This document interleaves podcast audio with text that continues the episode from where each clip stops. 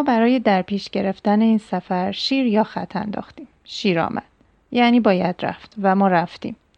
اگر خط هم می آمد و حتی اگر ده بار پشت سر هم خط می آمد ما آن را شیر می دیدیم و به راه می افتادیم. انسان میزان همه چیز است. نگاه من است که به همه چیز معنا می دهد. ما می خواستیم این گونه باشد و شد. مهم نبود که آیا شتاب زده تصمیم گرفته بودیم یا نه. مهمان بود که گام در راهی میگذاشتیم که دوست داشتیم. هنگامی که بازگشتیم دیگر آن آدم پیشین نبودیم. عوض شده بودیم. سفر نگاه ما را به اوج برده بود. بزرگتر شده بودیم.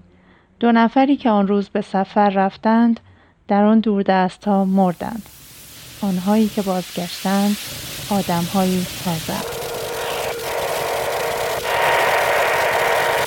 صدای ما را از رادیو حاصل می شنوید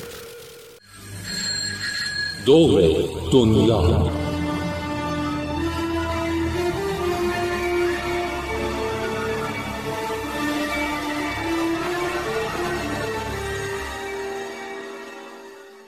تو قسمت های قبل تعریف کردیم که با یه پرواز 7 ساعته از ونکوور کانادا وارد شهر توکیوی ژاپن شدیم. از همون دقایق و لحظات اولیه ورود به شهر همه چیز برامون جالب و عجیب بود. مخصوصا دوچرخه سواری و رانندگی در سمت چپ خیابونها. و حالا ادامه ماجرا. در همون ساعت اولیه ورود موفق شدیم با شهردار منطقه میناتوی توکیو که یکی از مناطق اصلی و مهم پایتخته ملاقات داشته باشیم و در مورد سفر و اهدافمون صحبت کنیم. آقای شهردار هم به رسم یاد بود یک پارچه ابریشمی نفیس با نقش یکی از معابد رو به ما هدیه داد. هدیه دادن تو این کشور خیلی مرسومه. البته شاید بسته‌بندی هدیه خیلی مهمتر از خودمون باشه. معمولا هدیه رو با یه پارچه زیبای ابریشمی به طرز جالبی میبندن و گره می‌زنن. در ژاپن بسته‌بندی هدایا بسیار مهمه و فروشگاه ها سر این مسئله با هم رقابت می‌کنن. یکی دیگه از رسمهای جالب تو این کشور اینه که هر وقت دو نفر به هم می‌رسن به جای دست دادن با خم شدن و ادای احترام سلام می‌کنن و در حالی که این کار رو چندین بار انجام میدن یه کارت ویزیت بینشون رد و بدل میشه کارت ویزیتی که اسم، سمت، آدرس ایمیل و احیانا شماره تلفن روش چاپ شده. همون روز اولی فکر کنم نیم کیلوی کارت ویزیت جمع کرده بودیم. با کمک افشین و دوستای ژاپنیش یه نقشه پیدا کردیم و اونا ما رو راهنمایی کردن که خودمون رو به آدرس خانم کریس برسونیم. شاید کمتر از 15 کیلومتر فاصله بود اما ساعتها طول کشید تا برسیم. تو شهر اونقدر خیابونها باریکن و پر از ماشین که دیگه دوچرخه سواران نمی‌تونن واردشون بشن. طبق قانون دوچرخه سوارا باید از داخل پیاده رو عبور کنن. تصور کنید با اون دوچرخه های بزرگ و کلی کوله بار باید پشت سر انبوه مردم توی پیاده رو رکاب می‌زدیم. هوا هم حسابی گرم و شرجی بود و کلافمون می‌کرد. دست آخر بعد از ظهر رسیدیم. اینجا خیلی از خونه ها پلاک ندارن و پیدا کردنشون خیلی سخته و حتما باید یه ژاپنی آدرس رو میخون تا بتونه راهنماییمون کنه. همونطور که کریس قول داده بود کلیدش رو داخل صندوق پست گذاشته بود و تونستیم وارد خونه بشیم. به محض ورود به خونه یه بوی تند و زننده شبیه بوی گاز فهمیدیم. اما بعدها متوجه شدیم که این بوی تاتامیه که به خاطر هوای شرجی و نمناک اون روزها ایجاد شده. تاتامی همون پوشش کف خونه های ژاپنی هاست که از ساقه برنج درست شده. ژاپنیا اعتقاد دارن که خوابیدن روی تاتامی برای ستون مهره ها و فقرات خیلی مفیده. تاتامی توشکیه که از اون در ورزش های رزمی ژاپنی برای ایمنی بیشتر مبارزین استفاده میشه. البته امروزه جنس این دوشک ها از مواد پلیمریه نه ساقه برنج. به جرأت می‌تونم بگم کل خونه کریس بیشتر از 6 متر مربع هم نبود فقط یه اتاق کوچیک که به زحمت توش جا می شدیم آشپزخونه درست کنار در ورودی شامل یه اجاق تکشله کوچیک و یه ظرفشویی بود اما باز هم برای ما عالی بود. چون به جز اونجا و کریس هیچ کس دیگه ای رو نمیشناختیم. حالا میفهمیدیم که چرا در خونه ها کشوییه. آخه اینطوری فضای کمتری از خونه رو اشغال می‌کنه. جالب این که در اتوبوس ها هم به صورت کشویی باز می‌شد. چون هم خیلی کوچیک بودن و هم مسافرهای خیلی زیادی رو جابجا می‌کردن. از روز بعد شروع کردیم با سرعت تمام گشت و گذار توی شهر. از بازارهای سنتی و سرپوشیده ماهی فروشان گرفته تا ساختمانهای چند طبقه و فروشگاه های بزرگ لوازم الکترونیکی تو منطقه آکیهابارا تو هر کوچه پس کوچه هم چند تا معبد وجود داشت که شاید زیباترین اونها معبد اوئنو بود صدای جیجیرک ها تمام فضا رو پر کرده بود و بعضی وقتا باعث سردرد می‌شد. وقتی وارد حیات و محوطه معبدها می شدیم انگار به یه دنیای دیگه پا گذاشته بودیم. درخت های بلند و سر به فلک کشیده باعث شده بودند که دیگه فضای بیرون و ساختمون های بلند دیده نشن. زمین های سنگ فرش و انواع و اقسام اتاق های چوبی یه حس آرامش خاصی بهمون به می‌داد.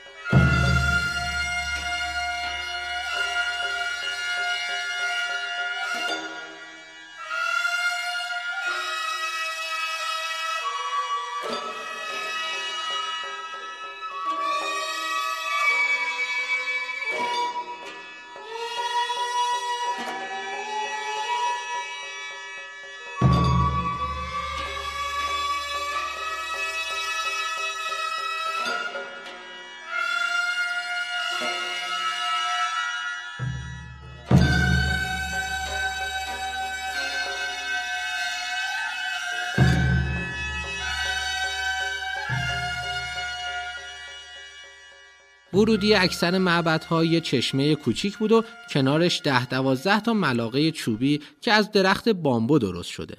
هر زائری که وارد می‌شد اول باید کمی آب داخل اون ملاقه ها میگردوند و بیرون میریخت.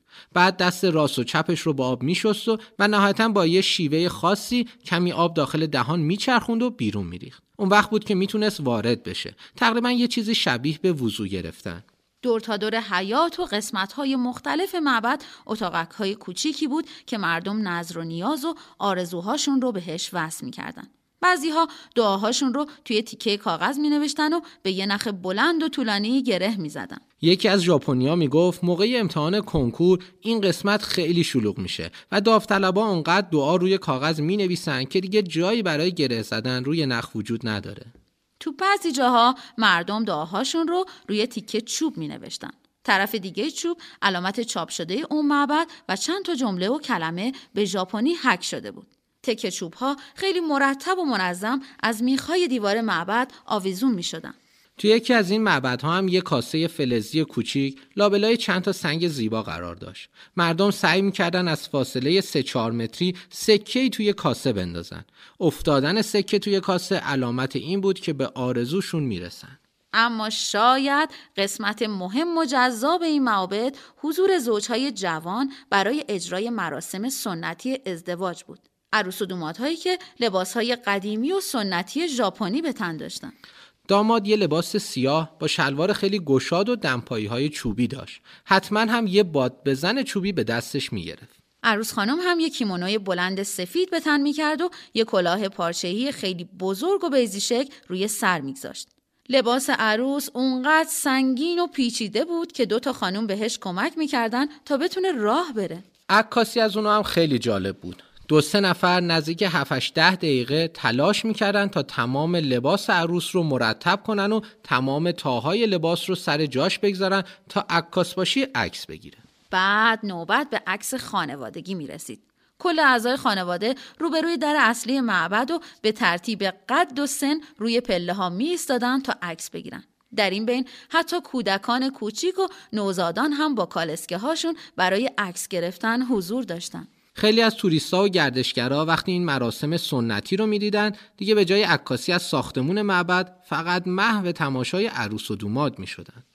در انتهای مراسم هم عروس و داماد و فامیل درجه یک به قسمت داخلی می‌رفتن. جایی که دیگه بقیه اجازه ورود نداشتن. موبد اصلی هم با شکل و شمایل و لباسهای خاص برگهایی از درخت به دست می گرفت و با خوندن دعا برای زوج جوان شاخه ها رو توی هوا می چرخوند. زائرین و مردم دیگه جلوی در اصلی معبد می اومدن. اول سکه تو جعبه چوبی مینداختن و بعد چندین بار محکم هر دو دست رو به هم می‌زدن طوری که صدای اون تو کل محوطه میپیچید. بعد دستها رو روبروی صورت می‌گرفتند و دعا میخوندن. تو این شهر همه چیز برامون عجیب و جالب و هیجان انگیز بود. البته خیلی وقتا هم کلی گیج می شدیم و سردرگم. که چی کار باید بکنیم؟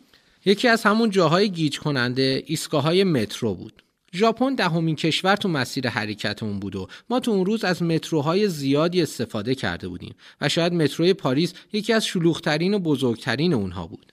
اما تو توکیو مشکل اصلی این بود که اسم ایستگاه ها رو به انگلیسی ننوشته بودن و ما باید از روی کتاب راهنما کلمات و الفبای ژاپنی رو تشخیص می‌دادیم الفبایی که به نظر ما خیلی خیلی شبیه به هم بودن و تنها با یک خط کوچیک کلی معنی کلمه عوض می‌شد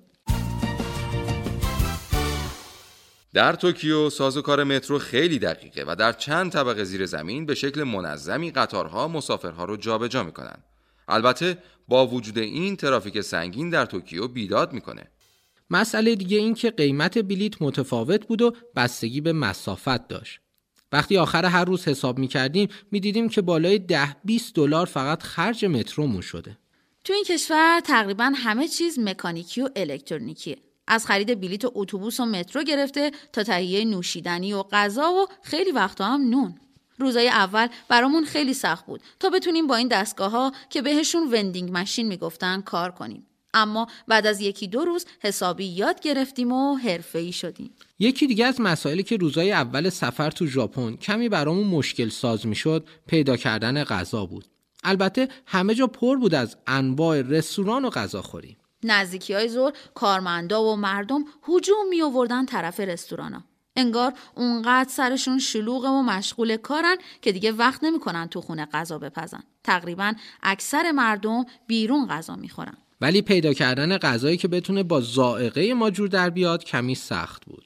تنها شانسی که داشتیم این بود که همه رستورانا ماکتی واقعی از غذا رو ساخته بودن و اون رو توی ویترین میذاشتن. ما هم می‌تونستیم به راحتی تشخیص بدیم که توی این غذا آیا برنج هست یا نه و اگر هست چه مقداره. اگه غذا ماهی و میگو داره آیا خامن و یا سرخ شده. البته برای من زیاد فرق نمی‌کرد و هر بار دوست داشتم تا یه مدل جدید از غذا رو امتحان کنم. خوردن تکه های خام ماهی و میگو حس عجیب غریبی داشت. اینطوری خیلی راحت می‌شد با فرهنگ و نحوه زندگی مردمم آشنا شد. ژاپنی ها عقاید و سنن خیلی جالب و خاصی دارن و حتما دیگران هم باید به این قوانین احترام بذارن.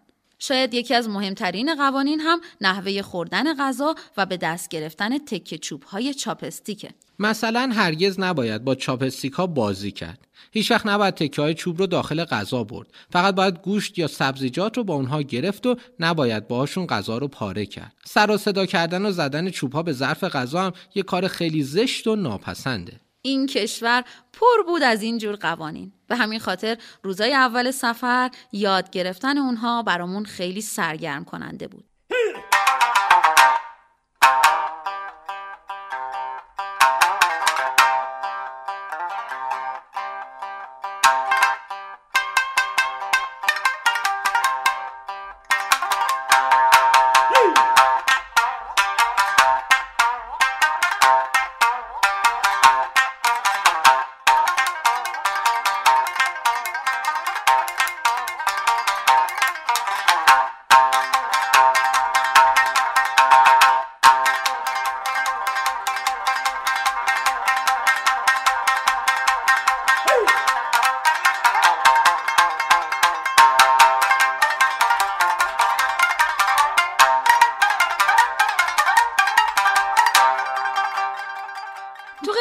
قبلی داستان تا جایی پیش رفت که تجربه ورود به ژاپن و شهر شلوغ توکیو رو تعریف کردیم.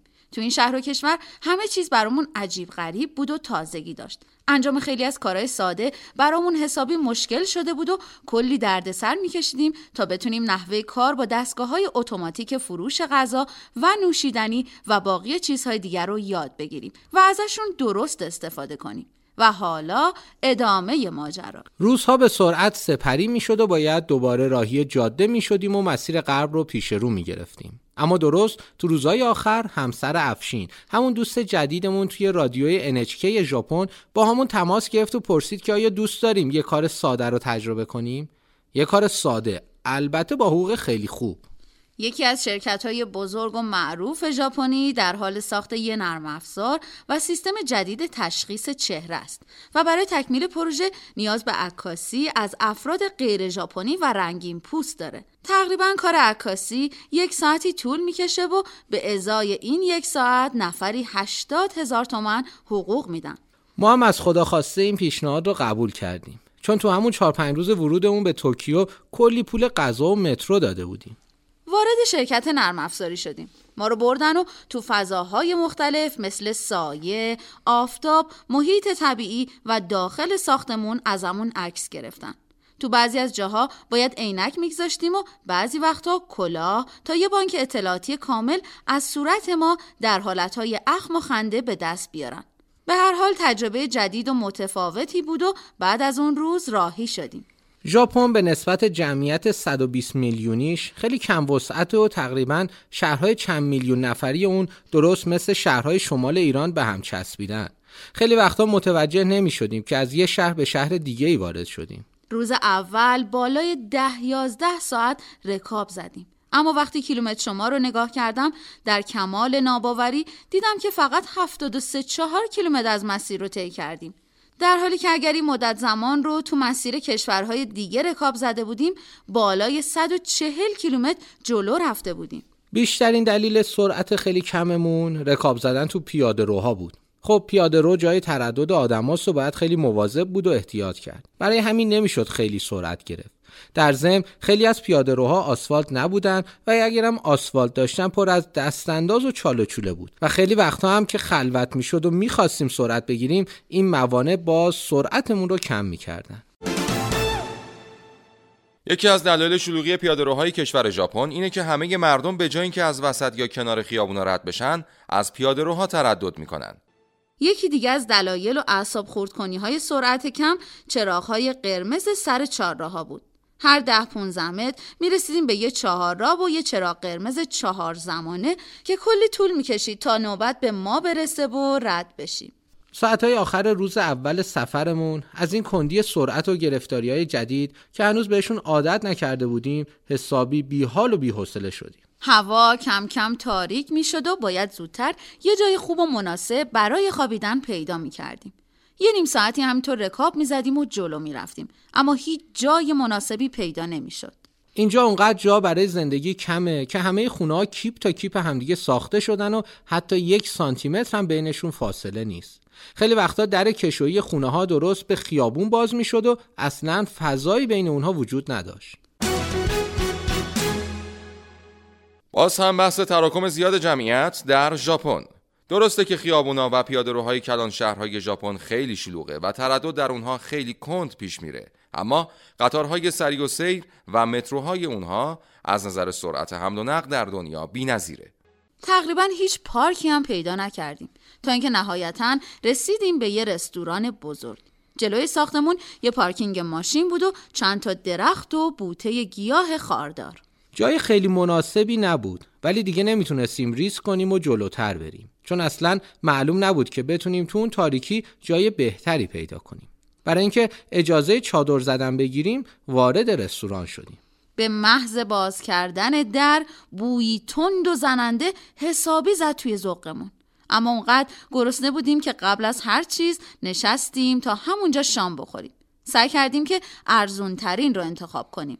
از روی عکس غذاها تشخیص می‌دادیم که توشون چیه. با اینکه زیاد از پایتخت دور نشده بودیم هیچ کدوم از کارمندا و گارسونا انگلیسی بلد نبودن و اصلا نمی‌تونستن برای سفارش کمکمون کنن. غذای من یه چیزی شبیه به خورشت گیاهی بود به همراه برنج. صد البته که نمیشه اونو با قرمه سبزی و قیمه خودمون مقایسش کرد. غذای منم رامن بود. رامن یکی از غذاهای محبوب و اصلی ژاپنی هاست که تقریبا تو هر فروشگاهی پیدا میشه. ماده اصلی اون رشته است که توی آب جوش پخته میشه. روی اون هم با تکه هایی از گوشت، سبزیجات، جلبک دریایی یا به زبون ژاپنی نوری و تخم مرغ آبپز و یا نیمرو تزیین میشه. توی خیلی از مغازه ها هم رامن رو به صورت خشک شده و آماده میفروختن. فقط کافی بود تا یک لیوان آب جوش بهش اضافه کنید تا بعد از دو سه دقیقه آماده بشه. غذایی که در حال حاضر تو ایران هم پیدا میشه. البته نوع سادهش که بهش نودل میگن. نودل با طعم گوشت و مرغ. به هر حال برای اولین بار بود که همچین غذایی رو تجربه می کردم. با کلی زحمت تونستم یکم از اون رو با چوبهای چاپستیک بگیرم و بخورم.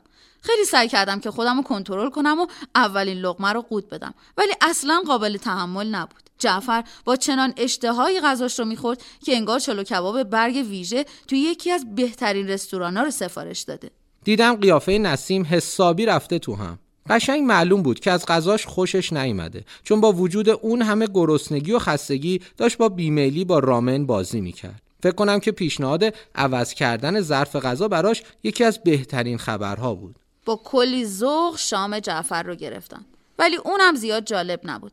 اما می‌شد یه جورایی تحملش کرد. بالاخره سیر شدیم و مونده بودیم که حالا چطور به کارمندای رستوران بفهمونیم که می‌خوایم توی پارکینگ چادر بزنیم. یه چند دقیقه مشغول شکلک در آوردن و پانتومیم شدیم. اما بازم چیزی نفهمیدن. نهایتا برگه که متین برامون به ژاپنی نوشته بود رو نشون دادیم. ولی جواب اونها منفی بود و باید میگشتیم دنبال یه جای دیگه. هوا حسابی تاریک شده بود و اصلا نمی‌تونستیم راه رو به خوبی تشخیص بدیم. کمی که پیش رفتیم یه محوطه نسبتا باز رو دست چپ مسیر پیدا کردیم. حیات یه معبد بود با چند تا درخت بزرگ که معلوم بود چند صد سالی از سنشون گذشته. در معبد بسته بود و همه جا هم تاریک. راستش یکم هم ترسناک. آخه یه جورایی شبیه به قبرستان بود. یه دوری اطراف زدیم. به نظر جای خوبی برای چادر زدن و اتراق کردن بود. اما مشکل این بود که نمی‌دونستیم آیا خوابیدن تو حیات معبد کار درستیه یا نه. ژاپنیا آدمای خیلی معتقدی هستن و به معابدشون خیلی احترام می‌ذارن. میترسیدیم که چادر زدنمون تو معبد کار نادرستی باشه و اگه کسی صبح ما رو تو حیات ببینه برامون درد سرساز بشه. شما در مورد هتل‌های کپسولی چیزی می‌دونید؟ در هتل‌های کپسولی به شما جایی میدن که از نظر شکل و اندازه بیشتر شبیه قبر تا اتاق. یعنی جایی که شما فقط می‌تونید توی اون دراز بکشین. اون طرف خیابون یه مغازه خوششویی بود. یه خانم مسنم پشت دخت نشسته بود و داشت استراحت می‌کرد. سلام کردیم و شروع کردیم دوباره با ایما و اشاره توضیح دادیم که دنبال جای خواب میگردیم. خانم مغازهدار همینطور با تعجب نگاهمون می‌کرد و معلوم بود که یک کلمه هم از حرفای ما سر در نیاورده. سری نوشته رو در آوردیم و نشونش دادیم. اون هم یه نگاهی بهش انداخت و سری در رو باز کرد و رفت تو خونش اما چند لحظه بعد به همراه همسرش دوباره وارد مغازه شدن. دو نفری هی نوشته رو میخوندن و سرشون رو به علامت خوشحالی تکون می‌دادن.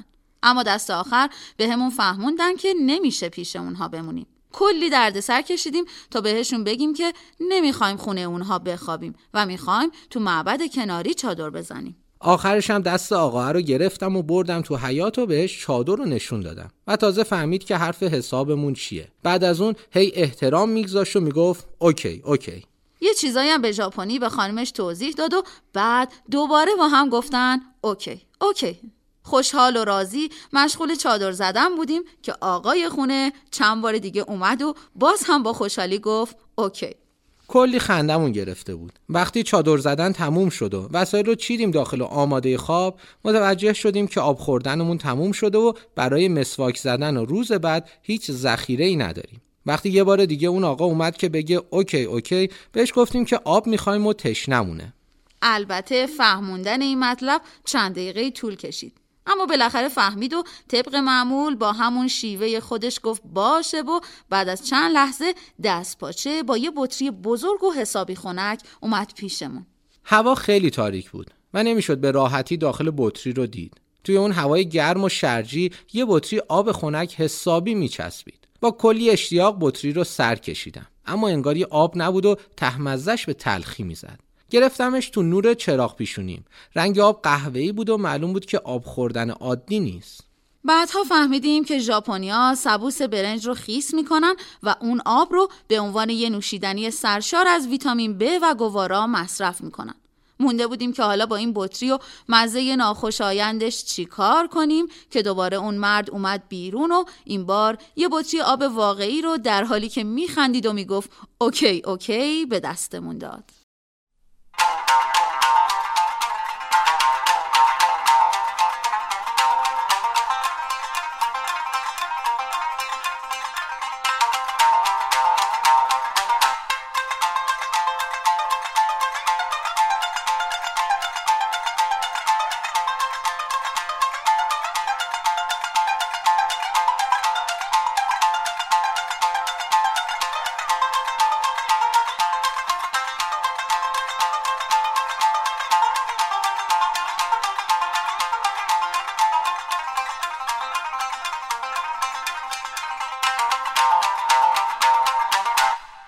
قسمت قبلی داستان سفر به دور دنیا رسید به ژاپن و دوچرخه سواری به سمت غرب سرزمین آفتاب تابان.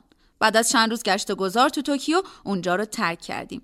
اما به خاطر اینکه باید تو پیاده ها رکاب می‌زدیم حرکت به کندی پیش می‌رفت. شب اول تونستیم با کمک یه خانم و آقا که صاحب مغازه خوشی بودن تو حیات یه معبد چادر بزنیم و اتراق کنیم و حالا ادامه ماجرا با اینکه اون زن و شوهر بهمون گفته بودن که خوابیدن تو معبد مشکلی نداره اما با این حال سعی کردیم تا قبل از طلوع آفتاب از خواب بیدار شیم و زودتر چادر رو جمع کنیم.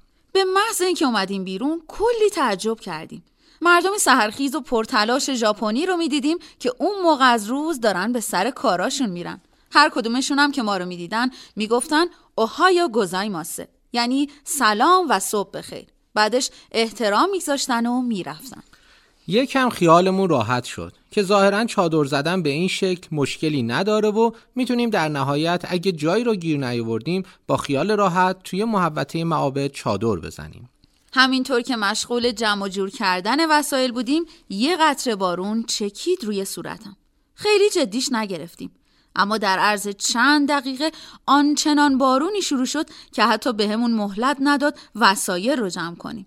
هرچی رو که می‌تونستیم دست گرفتیم و دویدیم زیر سایبون معبد. دوچرخه ها رو هم با تمام وسایل باقی مونده رها کردیم زیر اون بارون سیلاسا. اصلا باور کردنی نبود. در عرض پنج دقیقه کل حیات معبد شد شبیه به یه دریاچه پر از آب. حالا تازه میفهمیدیم که قدرت تیفون یا همون بارونهای فصلی چقدر زیاده و چرا همه به ما می‌گفتن فصل بدی رو برای سفر به این کشور انتخاب کردیم. خیلی جالبه. تو بعضی از مناطق کشورمون هم به بادهای تند میگن تیفون. البته حتما می‌دونید که این تیفون تلفظ متفاوتی از کلمه طوفانه. اما چاره ای نبود. فصل خوب تقریبا 45 روز دیگه شروع می شد و ما هم نمی‌تونستیم تا اون موقع صبر کنیم. چون در اون صورت وسط زمستون و سرما می رسیدیم به چین و کره. به هر حال یکی دو ساعتی رو منتظر شدیم. هوا دیگه روشن شده بود. اما انتظار هیچ فایده ای نداشت و بارون همچنان با سرعت و قدرت ادامه داشت. نهایتا تصمیم گرفتیم پانچه ها رو به تن کنیم و با همون شرایط راهی بشیم. تنها شانسمون اینه که حداقل هوا گرم بود و سرما نمیخوردیم.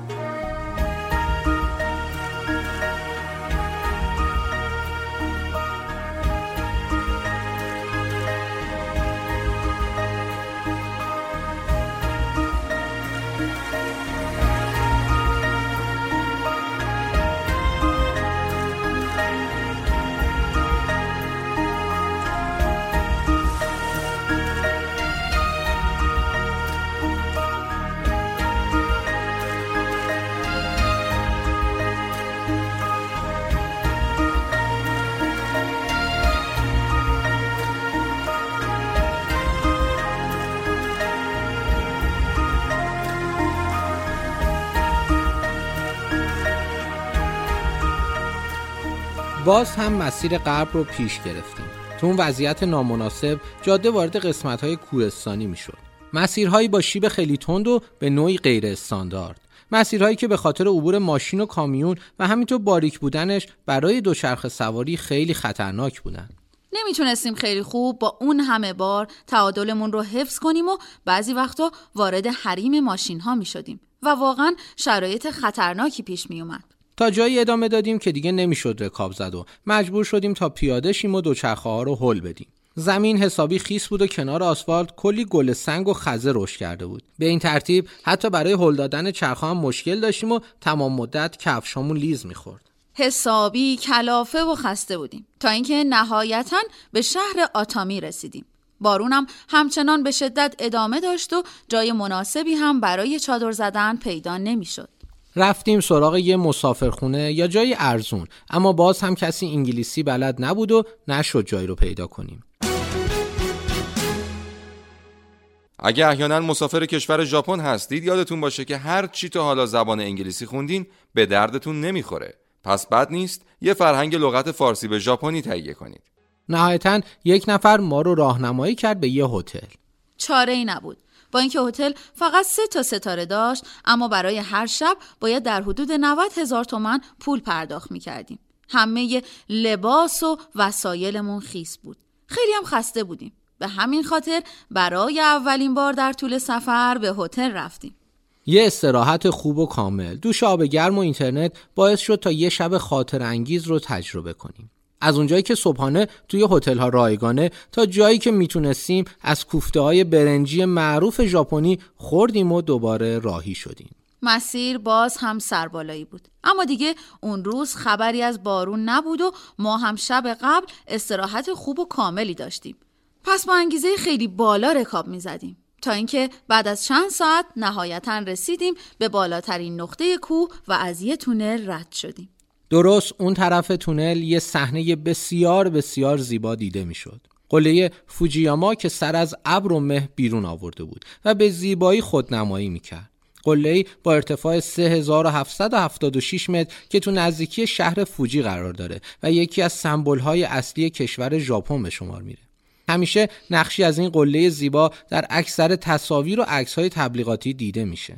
بعد اون همه سربالایی و خستگی یه سرازیری طولانی و روون حسابی میچسبید و کمی میانگین سرعتمون رو بالا می برد. در عرض چند دقیقه رسیدیم به شهر فوجی. یه شهر تقریبا صنعتی شلوغ و نازیبا. به زحمت می‌شد از لابلای فنس ها سیم های خاردار و دود کارخونه ها کوه فوجیاما رو دید. هیچ خبری از اون زیبایی توی تصاویر نبود. همیشه تو عکسای تبلیغاتی می‌دیدیم که محیط اطراف قله پر از درخت و گل و شکوفه های گیلاسه. اما انگار واقعیت چیز دیگه ایه. اونجا بود که کلی قصه میخوردیم و ناراحت شدیم. نه به خاطر زشتی های منطقه بلکه به این خاطر که چرا هر وقت نقشه کره زمین و یا کتابای توریستی رو ورق می‌زدیم حتما یه تصویر و عکس از قله فوجیاما دیده میشه. اما هیچ خبری از دماوند نیست. قله که در حدود دو هزار متر از بالاترین نقطه فوجی بلندتره و انصافا هم بسیار زیباتر.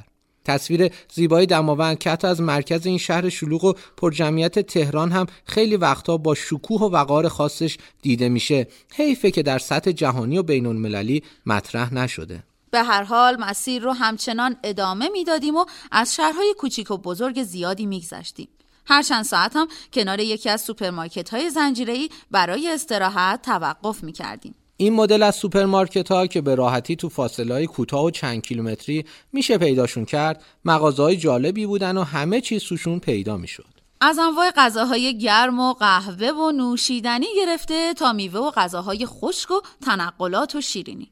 حتما هم یه دستگاه خودپرداز و دستگاه کپی داخلشون وجود داشت و از همه مهمتر سرویس های بهداشتی فوقالعاده مدرن و تمیز یه گوشه ای از این مغازه هم مخصوص فروش کتاب و مجله بود ژاپنیا علاقه بسیاری به کارتون و انیمیشن دارن و به همین خاطر اکثر مجله هاشون هم تصویری و کمتر میشه توشون نوشته پیدا کرد. تقریبا اکثرا دوست داشتن تا کمیک استریپ ببینن. این قسمت از فروشگاه برای ما خیلی مفید بود چون می‌تونستیم از نقشه های مختلف اون استفاده کنیم. اگر می‌خواستیم نقشه ها رو بخریم فکر کنم بالای ده 15 کیلو کتاب باید با خودمون حمل می‌کردیم.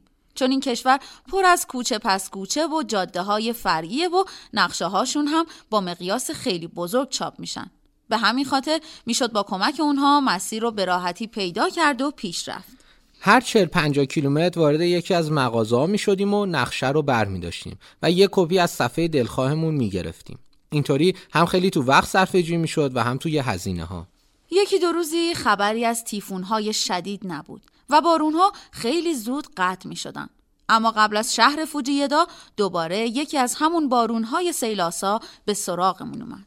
تقریبا بارون از ساعت دو سه بعد از ظهر شروع شد. هرچی جلوتر می‌رفتیم شدت بارونم بیشتر و بیشتر می‌شد و انگار اصلا قصد نداشت که قطع بشه ساعتها همینطور رکاب می‌زدیم و به دنبال جایی برای خواب میگشتیم اما هیچ جای مناسبی پیدا نمی‌شد تا اینکه نهایتا رسیدیم به یه فست فود فروشی 24 ساعته اونجا جای مناسبی بود تا هم بتونیم کمی غذا و قهوه بخوریم و هم چند مدتی رو از دست بارون در امان باشیم و امیدوار که به زودی قطع میشه جالبی این رستوران ها اینه که هر چقدر بخوای می‌تونی داخلشون بمونی بدون اینکه حتی غذایی سفارش بدی.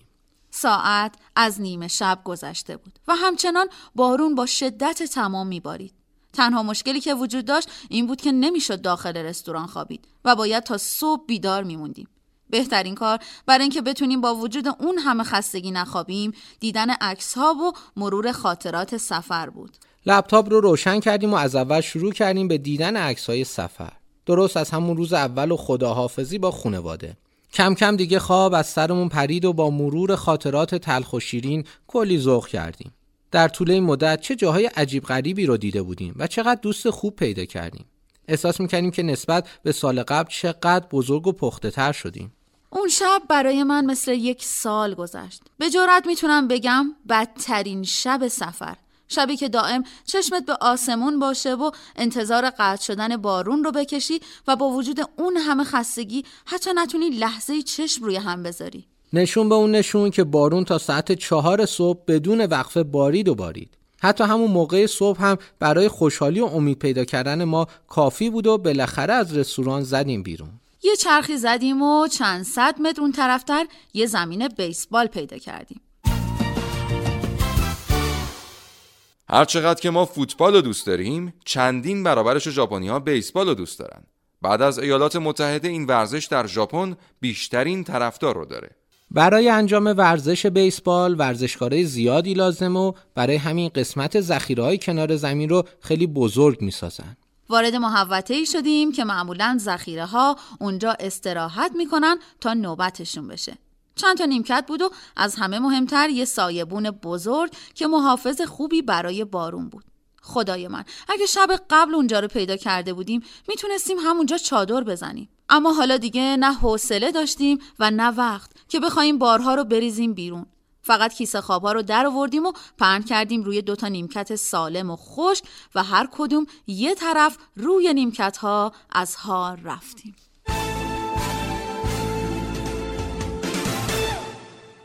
اگه دوست دارید همراه با این دو جهانگرد ایرانی با تجربه های جدیدتر و مناطق گوناگون دنیا آشنا بشید حتما برنامه بعدی ما رو بشنوید.